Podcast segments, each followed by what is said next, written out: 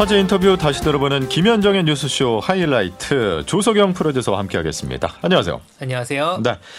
자, 아무래도 이 정치의 계절이다 보니까 뉴스쇼가 항상 심혈을 기울이는 뭐 인터뷰 섭외, 네. 다른 것도 마찬가지겠지만 이 대선 경선 주자들을 예, 딱딱 그 시기에 맞게 잘 섭외하고 계신 것 같은데 최재형 전 감사원장이 대선 출마를 공식 선언하자마자 첫 라디오 인터뷰로 뉴스쇼에 나왔어요. 맞습니다. 정말 오랜 시간 공을 들였죠. 아, 공들인 티가 났습니다. 예, 네. 예. 그첫 인터뷰라는 것이 저희가 또 빠르게 당사자 인터뷰를 전하는 것이 저희 프로그램의 특징이기도 하고 이제 보통 출마 선언을 출마 선언을 최재형 원장 전 원장이 8월 4일 수요일에 했는데 예. 그날은 자기가 사실 기자회견을 뒤에 하긴 하지만 혼자서 이렇게 준비한 것들을 주로 얘기하는 그렇죠. 자리라면 이제 인터뷰 프로그램은 어, 국민들을 대신해서 청취자들을 대신해서 좀 더 친절하게 대화 형식으로 풀어낼 수 있는 그런 자리이기 때문에 저희가 당장 항상 그 입당한 후에도 그랬고 계속해서 일정들이 나올 때마다 하시고 다음날 저희랑 하시죠. 저희만 그랬겠습니까만은. 그렇죠, 그렇죠. 네, 저희 방송에 이제 출연을 하셨고요. 뭐 6월 28일에 감사원장 사퇴했으니까 37일 한, 만에 거의 5주 만에 예. 5주 만에 이제 대선 출마 선언을 한 겁니다. 예. 아니 뭐 이번 인터뷰에 관전 포인트라고 하면은 뭘 짚어 주실 수 있을 거예요? 이게 사실 그 행보에서도 그렇지만 시원시원하다 기대가 된다는 시각이 있지만 예. 비판적인 시각도 많잖아요. 준비가 일단 충분히 됐는가. 그리고 그게 사실 그 전날 기자회견에서도 논란이 됐죠. 어, 예를 들어 남북 관계나 산업 문제 관련해서는 자기가 아직 공부가 뭐 준비가 덜 됐다. 이런 부분이 있었기 때문에 당연히 물어봐야 되는 부분이었고 그다음에 이제 중립성 논란도 뭐 당연히 왜냐면 감사원장을 하다가 그만두고 이제 그 야권의 대선 후보로 나온 거기 때문에 예. 그 부분 그 두 가지를 주로 봤고요. 이제 전날에 인상 깊었던 장면이 있었죠. 애국가 제자. 그렇죠. 이제 그런 것들을 두루두루 여쭤봤습니다. 알겠습니다. 인터뷰 내용 듣고 조금 더 짚어보죠. 어, 한 번도 안 해본 그 길을 왜 가려고 결심했는가? 대한민국 대통령의 왜 최재형이어야 하는가 질문 드린다면? 지금 그 우리나라는 내전적인 분열 상황이 있습니다. 아, 이런 분열 상황을 이제 끝내야 되는데 이런 분열 상황을 끝내기 위한 어, 지도자로서 어, 제가 통합을 이끌어낼 수 있는 지도자로서 적, 합하다 이런 생각을 했고요. 음. 음, 또 제가 평생 법관으로 감사원장으로 살아오면서 네. 어, 법치주의 무너진 법치주의를 세우는데 제가 기여할 수 있다 이런 생각까지 했습니다. 아, 어제 출정식에서는 그런 말씀도 하셨어요. 음, 문재인 정부 감사원장을 하면서 어, 이대로는 안 되겠다. 이, 이 나라를 바로 세워야겠다는 생각을 하게 됐다. 그 말씀을 하셨어요. 네. 문재인 정부의 가장 큰 문제점, 내부자로서 들여다봤을 때 어떤 부분이 제일 문제였다고 보십니까? 그, 여러 가지 정책의 실패도 문제이겠지만, 헌법 가치 훼손하고 법치 파괴했다는 점이 가장 큰 문제겠죠. 우리 대한민국이 70년 동안 우여곡절 끝에 만들어진 시스템이 많이 무너지지 않았나, 이런 생각을 했습니다. 어, 삼권 분립 에 대해서 어, 기본적인 원리가 좀 훼손되고 있지 않나 하는 그런 생각을 가졌고요. 음. 그다음에 법치 파괴는 어, 뭐 거, 검찰 개혁한다 그러면서 여러 가지 그 무리한 일도 있지 않았습니까? 어. 예, 그런 것들 뭐 그다음에 국민들의 어, 국민들의 의견이 그, 제대로 반영되지 않은 여러 가지 국정 운영 이런 것들을 많이 봤죠. 네. 음, 어제 청와대 관계자들은 상당히 불쾌했다 이런 네네. 보도도 있더군요. 네네. 감사원은 정치적 중립을 지켜야 하는 곳인데 대선 출마라는 정치적 행위를 했다. 이거를 유권자들이 좋게 보시지 않을 것 같다. 뭐 이런 말들이 나왔다고 하는데 어떻게 네. 생각하세요? 감사 원이라는 것은 원래 기본적으로 정부 잘못을 지적하는 것이고 음. 어, 가장 중요한 것은 어, 감사원의 직무상 독립성입니다. 네, 다만 이 사태 이후에 바로 정치한다면 이거 혹시 사태 전부터 정치할 생각 가지고 감사할 수 있었던 거 아니냐. 그래서 정치적 중립성을 위반한 거 아니냐고 생각하시는 분들이 있을 텐데 예. 저는 감사원장 사퇴할 때까지 정치적인 고려를 가지고 감사를 제한 것은 없습니다. 그러니까 정치적 중립성에 대한 것은 어 오히려 정부의 잘못을 눈 감아주면 그럼 정치적 중립성을 지킨 건 아니지 않습니까? 어. 아, 그러니까 감사 결과가 법과 원칙에 입각하여 정당했는지 여부를 가지고 판단하는 것이 그 원칙이라고 생각합니다. 아, 감사원장으로 활동할 때 얼마나 중립적으로 했는가를 보고 중립성 이야기를 해야지 그만두고 어 그 후에 결정을 한 이 대선 출마를 놓고 중립성을 얘기하는 것은 이게 맞지 않는다 그 말씀인가요? 네, 그렇게 봐야겠죠. 음. 근데 어제 좀 인상적이었던 것이 네. 기자들 질의응답을 한 50분 하시는 가운데 음, 네. 남북관계 로드맵이라든지 산업구조 재편의 방법에 관한 질문을 받고는 아직 정치 입문한 지 얼마가 안, 안 돼서 잘 모르겠습니다. 이렇게 답변을 하셨어요. 네네네. 어, 모르면, 모르면서 아는 척하는 정치인들보다 낫다 이런 분들도 계시는가 하면 네. 너무 준비가 덜 되신 거 아닌가? 이런 네. 비판의 목소리도 나왔습니다. 네. 예, 어떻게 생각하세요? 예, 뭐 부족함이 있었다는 점은 솔직히 인정하지만 그 감사원장 마치고 또 저희 아버님 그 이제 그 장례 치르고 음. 제가 정치 입문한 지한 2주 남짓 20일 정도밖에 되지 않았습니다. 예. 그런데 거기서 제가 마치 어 무슨 뭐, 어, 구체적인 로드맵이나 정책 이런 걸 제시했다면 어 저 사람 감사원에 있으면서 정치할 준비를 했나 이렇게 또 보시지 않으셨겠습니까? 앞으로 어. 기대해 주십시오. 자, 저 개인적으로 최재형 전 감사원장과 관련해서 인터뷰에서 주의 깊게 들으려고 노력했었던 부분 중에 하나가 윤석열 전 검찰총장과 함께 약간 어떻게 보면 비슷한 길을 걷고 있잖아요. 네. 그렇기 때문에 윤 총장과 과연 어떤 차별화 전략을 가져갈 것이냐 맞습니다. 이 부분이었거든요. 네, 본인은 이제 판사로서 이제 어떻게 보면은 판사와 검사였던 그런 이미지 대비를 활용을 해서 윤 전 총장은 좀 더 이제 뭐라고 표현해야 될까요? one side에서 공격하는 입장이라면 자기는 판사로서 어떻게 보면은 이쪽 저쪽 얘기를 다 듣고 판단하는 입장이었다라는 그런 식의 이제 어떤 대비, 이미지의 대비를 좀 노리고 발언을 하지 않았나 그런 예. 생각이 좀 들고요. 사실 윤 전 총장과 대비되는 건 하나 더 있었죠. 예를 들면은 지금 윤 전 총장 같은 경우에는 정책 비전에 대한 얘기를 하다가 인터뷰에서 연일 설화가 생기고 예. 있잖아요. 뭐 페미니즘이 저출산의 원인이 될 수 있다거나 후쿠시마 원전이 폭발이 없었고 혹은 뭐 그 방사능 유출이 없었다라거나 이런 실언들이 계속되고 있는 상황인데 최재형 전 원장은 어, 모르는 건 일단 모른다. 예, 네. 솔직하게 그냥 말하더라고요. 그렇죠. 뭐가, 모르는 걸 모른다고 하는 것이 맞는지, 모르는 걸 안다고 하는 것이 맞는지, 뭐가 낫냐의 논쟁도 있던데, 예. 어쨌든 대비되는 행보를 보이는 것은 사실입니다. 예.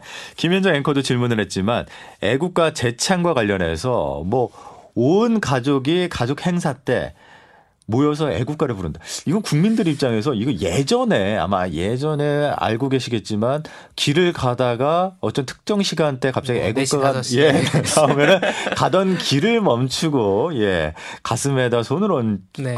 그런 적도 있었지만 지금은 이게 약간 드문 행사잖아요. 그렇죠. 사실 저는 제가 군복무를 2015년까지 했는데 예. 2015년까지 했을 때조차도 그 군대에서 제 기억에 따르면은 이제 한 4시, 5시 나오거든요. 5시쯤이었던 것 같은데 국기를 이제 내리는 행사를 하죠.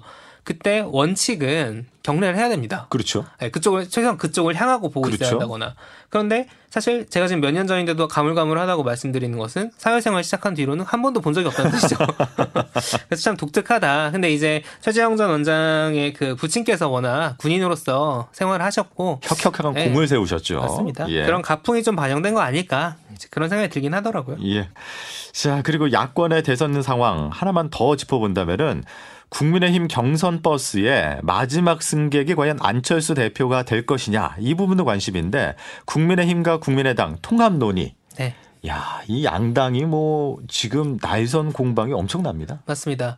제가 지난주 이 시간에 그 전주에는 잽을 주고받는다면 이제는 본격적으로 난타전이 시작됐다라고 말씀드렸는데 복싱으로 비유하자면 지난주가 난타전이었다면 이번 주에는 이제 거의 발로 차기와 의자까지 등장한 거 아닌가 이런 생각이 들 정도로 격한 표현이 난무하기 시작을 했습니다. 예. 그래서 저희가 이제 일단은 그 지난주에 이미 이준석 대표의 어떤 안철수 대표를 향한 1대1 대표 제안 네, 예. 있었기 때문에 이번 주에는 국민의당 입장부터 먼저 들어봤는데요. 어, 이태규 사무총장 인터뷰를 먼저 진행을 했습니다. 일단 이준석 대표는 아예 우리가 이 통합 합당을 안 하겠다는 게 아니다. 합당의 논의 시한을 이번 주로 못 받고 정하고 뭔가 만나서 안철수 대표랑 한 방에 풀어보자. 톱다운 방식으로 풀어보자. 이런 제안인 것 같습니다. 여기에 대한 입장은요? 뭐 실무 협상이 종료가 됐으니까 이것이 당 대표 간에 만나서 어, 절충점을 찾거나 아니면 누군가가 먼저 정치적 결단을 통해서 네. 문제를 풀어보는 그런 거는 맞다고 봅니다. 음. 예. 그런데 이제 협상이라는 것, 그리고 또 이제 정당 간의 합당이라는 거는 상대가 있는 거 아니겠습니까? 그렇죠. 예, 그러면 이제 거기서 가장 필요로 하는 것이 이제 상호 존중의 자세인데 네. 이렇게 일방적으로 자기가 시안을 일방적으로 공개적으로 정해버리거든요. 어. 그리고 그때까지 지나면 끝이다. 어. 저는 이건 전형적인 갑질 사고나 태도 뭐 이런 거라고 이렇게 생각을 하고 우리 국민의당 당원들이나 지지자들이 예. 이 부분을 가장 크게 지적하는 거거든요. 그리고 음. 실질적으로 국민의힘 내부에서도 지금 이제 윤석열 최재형 입당했으니까 네. 제3지대가 소멸됐다. 음. 뭐 이런 얘기도 나오는데 이 국민의당 입장에서 예, 중도 실용의 어, 정치 노선을 굳건하게 지켜 국민의당 입장에서는 어, 국민의힘이 너무 기고만장한 거 아니냐. 음. 뭐 이런 이제 말이 안 나올 수가 없는 거거든요. 음. 그리고 이제 이준석 대표께서 시안을 못 박는데 그 이유가 네. 본인의 휴가였습니다. 저는 뭐 이준석 대표가 꼭 그런 의도는 아니었겠지만 이 정당 간 통합이라고 하는 중요한 정치 사안을 이야기하면서 거기에 본인의 휴가를 저는 결부시킨 것은 진정성 있는 모습으로 보기 어렵다. 뭐 이런 음. 지적들을 이제 당내에서 많이 나오는 거죠. 합당하고 그러려면 우리 당 당원들과 지지자들 좀 자존심에 상처를 주는 상처. 그런 말들, 예, 예, 예. 그런 말들을 좀 안 했으면 좋겠다. 우리 당의 당원들이나 지지자들이 알겠습니다. 저희가 어려운 환경에서도 계속해서 이 음. 중도 실용의 길을 가는 거, 음 어, 이거는 저희가 적어도 추구하고자 하는 어떤 변화와 혁신의 의지가 있기 때문에 하는 건데 우리가 사실 현재 당세를 봐서 돈과 조직이 없지. 네. 우리가 무슨 가오까지 없는 정당은 아니거든요. 아. 이거 이거를 훼손하면 안 됩니다. 안철수 대표가 지금 합당에 별 관심 없고 그냥 제3지대에서 자신의 몸값을 높인 다음에 마지막에 국민의힘에서 뽑힌 최종 주자하고 단일화하려는 거 아니냐 대선 단일화 이런 생각도 국민의힘에서는 조금 하시는 것 같더라고요. 어떻습니까? 그런 주장을 하는 사람의 당 내나 바깥에도 많이 있죠. 예. 그러나 아직까지는 그 전까지는 다 합당을 해야 된다고 하는 것이 저는 다수의 여론이었습니다. 그런데 이것이 이제 이 감정이나 뭐 이런 것 때문에 많이 틀어져 있는 상황이다. 음. 아, 이렇게 얘기 저기 이해하시면 되고요. 자, 우리가 돈이 없지 가오가 없냐. 뭐 요 정도로 네. 축약을 해볼 수 있는 것 같은데 그만큼 지금 상황이 약간 어떻게 보면은 국민의 힘의 갑질로 예, 네. 받아들이는 거 아니냐 이렇게 보이는데요. 그러니까 백성 넘는 정당 지지율이 40% 넘는 정당 이제 그게 국민의힘이죠. 국회의원 예. 수가 훨씬 많고 이제 3명 국회의원과 사실 대표 안철수 대표의 인지도는 높지만 국민의 당에 대한 지지율이 높지 않기 때문에 이제 소위 강자와 약자의 구도로 어, 이태규 사무총장은 얘기를 하더라고요. 특히 이준석 대표가 내가 다음 주부터 휴가를 가니까 이번 주가 사실상 마지노선이다. 이제 이런 얘기를 한 것을 두고 이제 우리가 돈이 없지 가오가 없냐 이런 얘기까지 나오는 건데 예. 사실 이제 이태규 사무총장 인터뷰에서 그럼에도 불구하고 저희가 읽어낼 수 있는 게 있다면 어, 야권 단일화 혹은 야권의 어떤 빅텐트라고 할까요? 그런 거에 있어서 판을 아직 깨지는 않는다. 특히 이제 그 부분은 국민의당 입장에서는 우리가 1위가 되지 못하더라도 5% 지지율이라도 캐스팅 보트를 쥐고 있다면, 그러니까 민주당 쪽, 쪽이 당선되지 않게 할 수 있는 힘이 있다면 사실 국민의힘 입장에서는 국민의당과 좋은 관계를 유지해야 되는 것이고 예. 그렇기 때문에 이태규 사무총장도 격앙된 표현을 쓰기는 했지만 판을 깬다는 얘기는 안 하더라고요. 음. 그러니까 이태규 사무총장이 끝까지 국민의힘 혼자서는 정권 교체 아마 어려울 것이다. 네. 그렇기 때문에 플러스가 되는 통합을 해야 되지 않겠냐라는 걸 계속 말하는데 알겠습니다. 아, 근데 제가 개인적으로 아나운서라 그러는지 그 가오란 말은 제 아, 귀에 그렇죠. 자꾸 거슬리더라고요. 이 가오가 네. 일본어잖아요. 일본어로 예. 얼굴 체면 이제 이런 예. 뜻이죠. 그래서 카오를 이제 가오라고 하는데 좀 바람직하지 않다는 걸 제가 예, 짚어드리겠고 이 인터뷰가 끝나고 화요일에 그러니까 이 인터뷰가 있었고 네. 곧바로 다음 날 이준석 국민의힘 대표가 반론 인터뷰를 요청했는데 이 대표 쪽에서 어떻게 연락이 온 건가요? 그 9, 9시에 저희가 방송이 끝나잖아요. 김현정 인디쇼 본 방송이. 예. 그날 이제 내려와 가지고 저희가 오늘 방송을 돌아보고 있는데 거의 제 기억에 따르면 한 10분도 지나지 않아서 저희 팀장님께 전화가 왔습니다. 예. 내일 반론 인터뷰를 꼭 하고 싶다. 아. 그 강한 의지를 보고 예. 저희도 이제 그 이태규 사무총장이 워낙 강하게 비판을 하셨기 그렇죠. 때문에 반론 인터뷰 보장하는 차원에서 이제 그 다음 날 이준석 대표 인터뷰를 진행을 했습니다. 예, 이준석 대표의 반론 인터뷰 한번 듣고 더 이야기 나누겠습니다. 아니 어제 인터뷰를 듣고 좀 어떻게 답답하셨던 걸까요?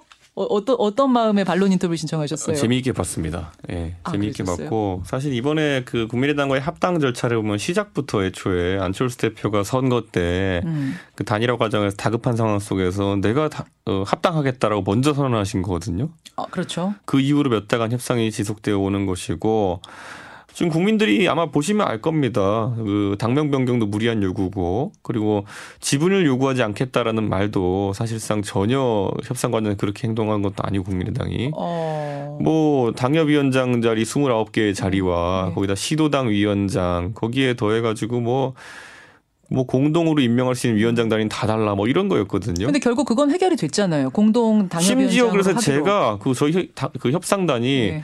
이거 받아줘야 됩니까? 그래가지고 아 그래도 합당은 중요하니까 예. 최대한 긍정적으로 검토하면서 받아줄 수 있는 건 받아줘라. 제가 이렇게 협상단에 지시를 했거든요. 예, 예. 그래서 협상이 가고 있었는데 또 이렇게 가는 겁니다. 그래서 저는 상당히 이게 그 그래서 그 뒤로부터는 제가 협상단 협상이 종료된 뒤에는 음. 아니 안철수 대표랑 그럼 다이렉트로 이야기하겠다. 음. 무슨 상황이냐 도대체 안 대표께서 공개적으로 천명하신 것과 얘기가 너무 다르지 않느냐. 그래서 단판 짓자라고 제안을 한 거다 그 말씀이시죠. 제가 무슨 스토커도 아니고 3주째 계속 만납시다. 예. 네, 이 얘기만 하고 있고요. 최근에는 제가 이제 이것도 어려워하시는 것 같아가지고 네. 합당하실 겁니까? 예습니까? 노입니까만 물어보고 있거든요. 근데 그게 이제 국민의당에선 기분이 나쁘다는 음. 말씀이에요. 감정이 상당히 상했다. 어느 부분이냐? 한 그래도 실무협상이 결렬된 후에 안철수 대표가 이준석 대표한테 단판을 제안하려던 참이었는데 하려던 참이었는데 갑자기 불쑥 이준석 대표가 이번 주까지 마지노선이다. 나와라. 공개적으로 해버리니까 이거는 마치 갑질같이 느껴졌다. 이번 주에 안 대표가 나가고 싶어도 못 나가는 그런 상황이 돼버렸다. 왜냐하면 끌려나가는 것처럼 보이니까 이러시더라고요. 그러니까 그 핑계가 많으면 안 되는 게요. 제가 당 대표 간 회담을 제안한 지가 3주째고요. 네. 네. 제가 이제 실질적인 물리적인 데드라인 그게 휴가 문제보다도요. 저희가 경선 버스를 제 일정에 출발시키려면은 합당은 최소 2, 3주 정도 필요합니다. 아, 3주 전부터 단판 얘기하신 거예요? 이번에 그렇죠. SNS에 갑자기 하신 게 아니고? 저희는 계속 요구했습니다. 무슨 어. 대단한 단판이라고 단판하는데 결정하는데 2주가 걸렸다는 것인지 3주가 걸렸다는 것인지 그리고 제가 이제 도저히 못 참겠어 가지고 네. 왜냐 그 경선 버스를 출발시키려면 그때는 해야 되니까 이번 주를 협상 시한으로 제시하니까 아 내가 하려 그랬었는데 아니 무슨 배달 음식점입니까? 그냥 얘기하니까 아니 지금 출발하려고 그랬는데 이게 뭐 하는 행동입니까 진짜? 예를 들어서 예스냐 노냐 했으면 우선 예스다 하면은 그다음부터 협상이 이어지는 거거든요. 예, 예. 왜냐하면 저희는요 그 아까 말했던 안철수 대표가 소위 7월 21일 날 음. 국민의힘이 합당 의지가 없는 것 같다. 저희한테 떠넘기려고 하셨기 때문에 굉장히 불쾌하고요. 그리고 음. 아, 오히려 국민의당이 합당 의지가 없는 것인가? 이거 근본적 의심하고 있는 상황이기 때문에 어. 그걸 물어보는 겁니다. 합당하실 겁니까 말 겁니까? 자 그러면 지금 두 분의 말씀, 양쪽의 이야기를 제가 다 듣고 드는 생각이 자, 뭐 지분 싸움 아니야 이랬는데 그거 해결됐다 그러고 당명 때문에 이러는 거야? 라고 했는데 어제 이태규 사무총장이 당명은 뭐 포기하려면 포기할 수도 있다 그랬거든요. 그럼 그것도 아니고. 그러면 남은 거는 감정의 상처? 자존심 상처? 오로지 그거 하나뿐인가? 아니면 진짜 본질적인 뭔가 지금 뭔가 다른 다른 뭐 뭐라 그래 의도라고 해야 돼요. 찐 본질의 갈등이 있는 것인가? 뭐예요? 지금 그러니까 그 안철수 대표 측은 본인들이 다른 사람들을 상대할 때랑 김종인 이준석류 상대할 때랑 다르게 생각해야 돼요. 그게 무슨 말씀이십니까? 김종인 이준석류는 그런 그 안철수 대표 측에 반복되는 협상 전술에 안 넘어갑니다. 저희가 예를 들어 바른미래당도 같이 해보고 그 뒤로도 안철수 대표 측은 여러저러 얘기할 일이 있었지만은 네. 저쪽의 기본 협상 전략은요 고는이 딴소리 이태규 딴소리예요. 아, 그것도, 그건 또 무슨 말씀? 저쪽은 항상 다른 얘기를 해요, 두 분이. 권은희 의원과 이태기 의원이 방송 나가서도 그렇고. 어. 권은희 의원 보세요. 당명 합상 필수라고 어디, 어제 가서 얘기했어요. 어. 그 다음에 이태기 의원은 당명이 꼭 필수는 아니다라고 얘기했어요. 그렇게 하면서 시간 끄는 겁니다. 저희가 그걸 잘 알기 때문에 안철수 대표와 협상이 있어가지고 예. 지금까지 다른 사람들이 끌려다녔던 거와는 다르게 저희는 명확하게 요구 조건만 딱 얘기하는 겁니다. 너무 잘 알기 때문에 그쪽을 저희가 잘 알잖아요. 안철수 대표 쪽은 이준석 대표는 지금 국민의당이 어떤 다른 의도를 가지고 있다고 보시는 거예요. 뭐뭐 뭐, 가 본질이라고 보시는 거예요? 이 갈등이 안 풀리는 본질. 모든 사람은 자기 나름대로 최적화돼 있다고 생각하는 집권 플랜을 갖고 계세요. 그 예를 들어 대통령 선거 나오시는 분들 허경영 씨 같은 분도 다 집권 플랜이 있어요. 이렇게 해서 내가 세상을 장악해야지 하는 집권 플랜이 있거든요. 예, 예. 저는 안 대표께서 뭐 본인의 나름 집권 플랜을 구사하시는 거는 저는 다 이해합니다. 사람이라면 다 그래요. 그런데 어 사실 무슨 의도인지 잠깐 궁금하고 음. 어제는 국민의당의 서울시당 위원장이면서 합당 실무를 담당했던 김윤 변호사가 네. 저한테 철부지 애송이라 그랬거든요. 그런 말을 SNS에 썼습니다. 지난 밤에. 이제 제대로 신난 겁니다. 저기 이제 무슨 말까지 나올지 모르겠지만은 음. 제가 봤을 때는 합당에 대한 의지가 그냥 제가 봤을 때는 별로 없거든요. 근데 yes냐 no니 하면 또 no라고 했을 때 자기들이 뒤집었을 오명을 음. 그건 감당하기 싫으니까 어디다가 지금 뒤집어 씌울까 이 생각만 하고 있는 겁니다. 그럼 국민의힘 경선 버스에 에, 마지막으로 안철수 대표가 타야 한다고 보세요? 저는 타시면 참 좋고요. 저희 뭐 버스 회사라는 게 승객 많으면 좋죠. 예. 그 1250원 찍어 주시면 고맙죠. 근데 뭐 승객이 뭐 이렇게 뭐 말이 많아가지고 뭐 버스가 혁신하면 타겠다. 뭐 이러, 이러고 앉아 있으면은 어. 아니면 뭐 기분이 나쁘니까 버스 기사가 어, 나 기분 나쁘게 쳐다본다. 뭐 이런 것도 안 타겠다. 이래 버리면요. 어. 그냥 문 닫고 가는 거죠. 저는 뭐 그 버스 회사가 뭐 돈 더 벌면 좋은 거지. 네. 꼭 어, 그 요란한 승객들 태우고 가야 됩니까? 네.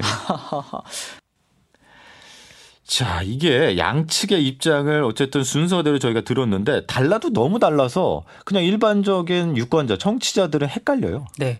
이게 그 이준석 대표가 새로 얘기한 것이 있다면 합당 얘기를 그 1대1로 단판 짓자는 얘기를 한 게 사실상 3주 전부터 다 그러니까 당장 네, 다음 주 휴가 가니까 이번 주에 최후 통첩하고 그런 것들이 아니라 그 전에 일종의 물 밑에서도 그런 의사를 전달했나 보더라고요.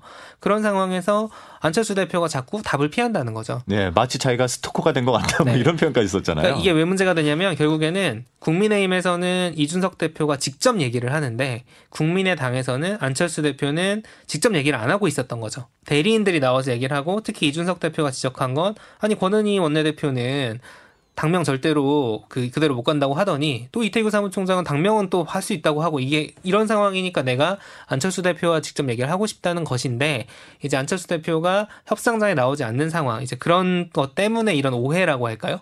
그런 게 생기는 것 같고 안철수 대표가 이런 것에 대해 반응을 한 유일한 것이 이제 그날 또 화제가 됐습니다. 이준석 대표가 저희 방송에서 아침 인터뷰를 한 저녁에 그날 저녁에 타, 다른 유튜브 방송에서 어, 일본군 얘기를 했죠. 왜냐면, 예. yes냐, no냐. 이준석 대표 이 부분을 강조를 했거든요. 그렇죠. 합당 의사가 있느냐, 할 거냐, yes냐, no냐. 예. 그랬더니, yes냐, no냐라는 질문을 제가 보, 니 イエスか, ノーか. 저 처음에 이게 イエスか ノーか 제목 기사 제목만 보고 뭔가 몰랐거든요. 알고 보니까 이제 과거 2차 세계 대전 때 싱가포르에 일본군 전범이 항복을 할 거냐 말 거냐. 이제 그걸 예로 가져온 거죠. 마치 그것처럼 느껴질 수 있다는 듯한 예로 가져온 건데 이제 이준석 대표 입장에서는 아니 그럼 우리가 일본군 같은 사람들이라는 것이냐. 이렇게 반발을 하면서 감정의 골은 더 깊어진 것 같습니다. 그러니까 불에다가 기름을 예, 끼얹은 격이 됐는데 아, 시간이 이제 얼마 안 남았습니다. 네. 예, 합당이 되는 건지 안 되는 건지 예, 네. 어지럽습니다. 그래서 8월에는 사실상 물 건너갔다고 보는 평론가나 이제 여의도의 반응들이 예. 존재하는 것 같고요. 어, 그렇다면 이제 아까 이태규 사무총장이 또 강조했던 그 5% 지지율 캐스팅 보트가 되는 그거를 국민의힘이 같이 가기 위해서는 결국 11월 마지노선 예. 생각을 하고 있는 것 같더라고요. 이게 아무래도 5%라는 게 좀 중요할 수밖에 없는 게 양당 대결로 치러진다면은 대체로 예. 5% 포인트 안쪽에서 대통령이 예, 결정이 그렇죠. 되거든요. 예. 네. 그러니까 그 유권자 중에서 중도 성향의 그 유권자들이 과연 어느 쪽으로 표를 조금만 더 던질 것이냐 그렇습니다. 그거에 갈릴 텐데 그래서 이게 8월 말이죠. 네, 예, 8월 경선 버스가 예 알겠습니다. 지켜보겠고 다른 주제로 넘어가 보죠. 지난 주말에 조금 충격적인 외신이 나왔었죠. 미국 질병통제예방센터 CDC가 보고서를 공개했는데 기존에 우리가 알던 코로나와 관련한 다른 내용들이 양상이 다른 내용들이 포함되어 있었어요. 네 이게 그러니까 뭐 아주 그 인식 자체가 뒤흔들렸다기보다는 생각보다 훨씬 심각해진다. 그러니까 델타 변이가 지금 많이 우세종으로 바뀌었다는 거잖아요. 결국 예. 우리는 우리가 코로나 바이러스에 감염이 된다고 했을 때 기존에 그냥 일반적인 바이러스 뭐 알파 변이 그런 것들을 떠나서 가장 감염력이 높다고 지금까지 알려져 있는 그 델타 변이가 이미 우세종이 됐다는 거는 걸리면 델타 변이일 확률이 높다는 뜻이죠. 그러면 더 걸릴 확률이 더더 더 높아진다는 것이고 또 돌파 감염에 대한 사례들 백신을 이미 다 맞았는데 또 감염이 되는 그러니까 2차까지 맞았는데. 네. 그런 사례들을 종합해서 내놓은 보고서가 나오면서 이제 미국에서는 원래 마스크 벗고 이제 지낼 수 있다는 식의 얘기가 나오다가 이 보고서를 계기로 다시 마스크를 열심히 써야 된다. 이런 얘기까지 나온다고 하여서 저희가 전문가의 해설을 좀 부탁을 드렸습니다. 예. 가천대 길병원의 정재훈 교수님 인터뷰 월요일에 준비해봤습니다. 하나하나 보죠. 우선 전파력. 수두만큼이나 쉽게 퍼진다. 이거 어떤 말입니까? 네, 전파력이라고 하는 것이 우리가 감염 재생산수라는 것을 봐야 되는데요. 네. 감염 재생산수가 한 명의 확진자가 생겼을 때 새롭게 몇 명의 새로운 확진자를 만들어내는 것인가 이런 의미인데요. 네. 기존의 코로나 바이러스가 감염 재생산수가 3에서 4 정도로 평가가 됐습니다. 음. 그런데 델타 변이가 그것보다 약 두 배 정도 높은 것으로 나와 있거든요. 네. 그렇게 되면 감염 재생산수가 5에서 6, 높게는 8 정도까지 될 수 있는데 이렇게 되면 첫 두 가지 문제가 문제가 있습니다. 음. 첫 번째가 우리가 집단 면역의 효과라고 해서 접종률이 70% 정도가 되면은 자연스럽게 바이러스가 감소할 수 있을 것이다 이런 이야기들이 있었는데요. 그렇죠. 그런 수치가 훨씬 더 높아질 수 있다라는 의미이고요. 그런데 음. 여기서 우리가 알아야 되는 것이 예. 백신의 감염 예방 효과가 100%가 아닙니다. 아니죠. 그래서 감염 음. 재생산 수가 5가 넘는다는 의미는 사실상 전체 인구를 접종한다고 하더라도 우리가 아. 기존에 기대하던 집단 면역 효과가 나오지 않을 수도 있다라는 그런 의미. 의미인 거죠.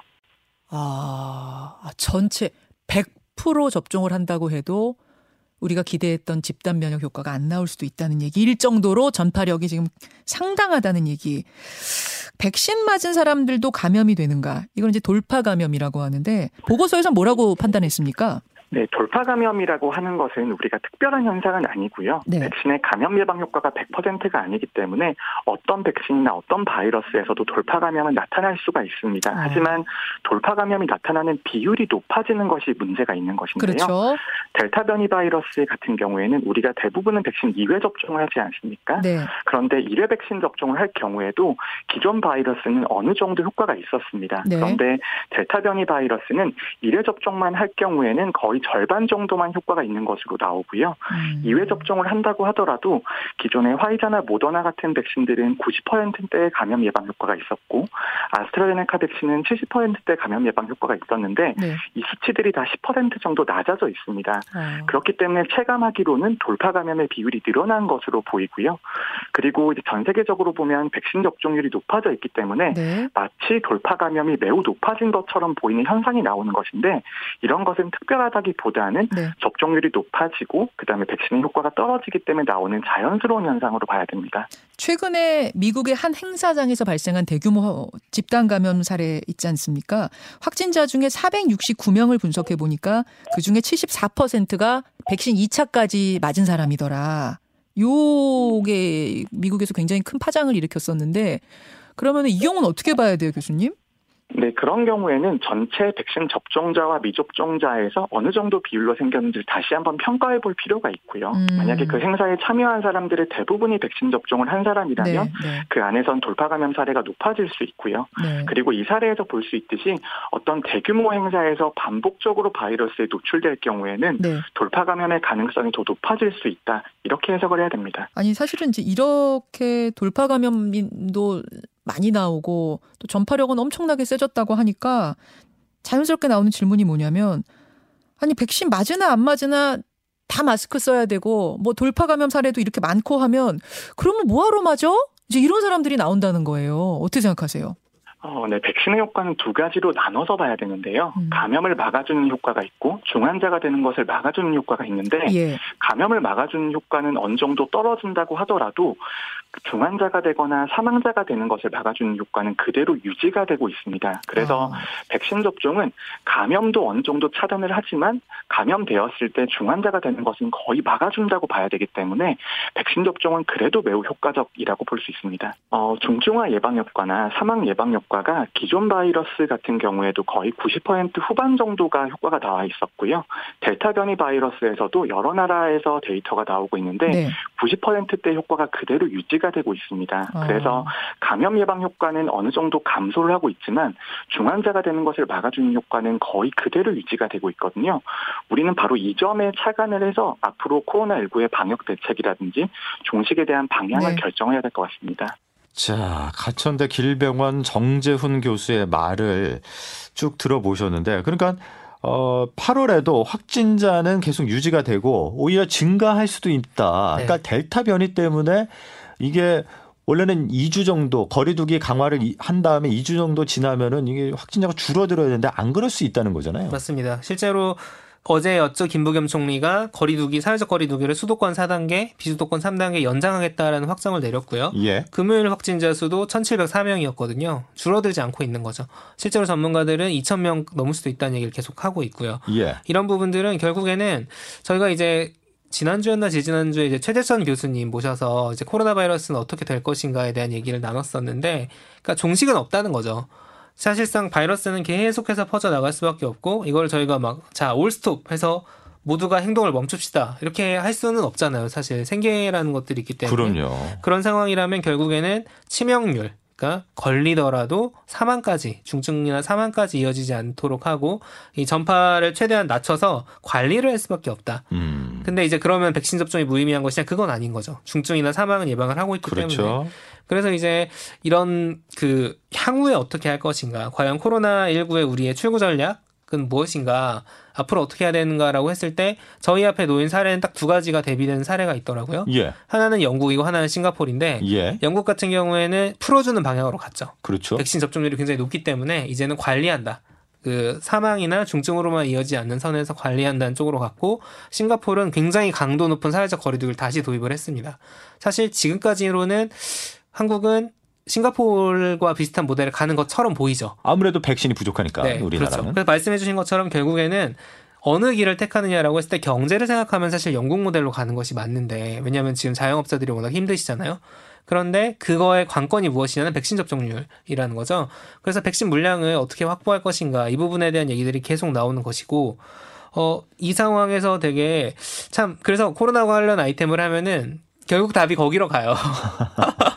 이 game changer, game changer라고 부르든 뭐 출구 전략이라고 부르든 예. 결국에는 예. 백신 물량을 확보하는 것이 중요하다. 라는 얘기들로 가기 때문에 참 백신 물량 근데 뭐 이게 전 세계 공장이 열심히 돌아가고 있다고 하니 예. 좀 그런 부분도 있고요. 한 가지만 더 생각하고 어, 싶었던 예, 예. 지점이 있었는데 이 와중에 WHO가 세계보건기구가 교차 접종을 보류해 달라고 요구를 했거든요. 그렇죠. 이 상황은 결국에는 그 왜 그랬을까? 그 이유는 이제 백신 접종이 많이 이루어지지 않고 있는 다른 나라들의 소위 선진국들이 백신을 좀 나눠줬으면 좋겠다는 의사가 담긴 건데 사실 우리나라도 지금 맞출 백신이 없어가지고 이러고 있는 상황에서 나눌 수 있느냐라고 한다면 저 같은 경우는 근데 이런 생각이 드는 거예요. 델타 변이가 어디서 생겼는가? 인도에서 생겼다고 하잖아요. 그렇죠. 그러니까 소위 말하면 백신 접종이 많이 되지 않고 감염자가 어디선가 많이 나오면 거기서 또 변이 바이러스가 나오는데 그것이 소위 선진국이라고 하는 접종률이 높은 나라라고 하는 것들 다시 전파가 돼서 거기서 또 퍼지는 거거든요. 그렇죠. 악순환이 네. 계속 반복되는 거죠. 네. 세계경 세계, 그 세계가 연결이 돼 있으니까요. 그러면 이 백신을 그러니까 부스터샷이라는 건 3차 접종이잖아요. 그러니까 저 우리나라 같은 경우는 아직 2차 접종도 안 된 상황이기 때문에 조금 다를 수 있지만 3차 접종까지 고려해야 되는 나라들이 있다면 좀 글로벌한 차원에서 세계 시민의 어떤 관점에서 이런 것도 좀 고민을 해보는 게 어떨까 저는 그 생각도 좀 들더라고요. 맞습니다. 자, 백신 100% 접종해도 종식은 아니라는 말. 전해드리면서 예, 어쨌든 뭐 백신 빨리 맞아야 그쵸, 예, 다음을 예 저희가 생각을 할 수 있다는 네. 거. 자 조석영 PD와 함께 오늘 말씀 나눠봤습니다. 오늘 여기까지 하죠. 고맙습니다. 감사합니다.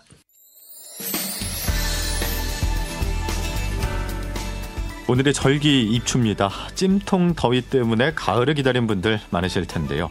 이렇게 또 2021년 여름과 작별을 하고 새롭게 가을을 맞이해야 하는데요. 그렇지만 더위는 조금 더 이어집니다. 주말인 오늘도 폭염 속에 수도권을 제외한 전국 곳곳에 소나기가 지나겠습니다. 자, 주말 뉴스쇼 지금까지 아나운서 김덕규요.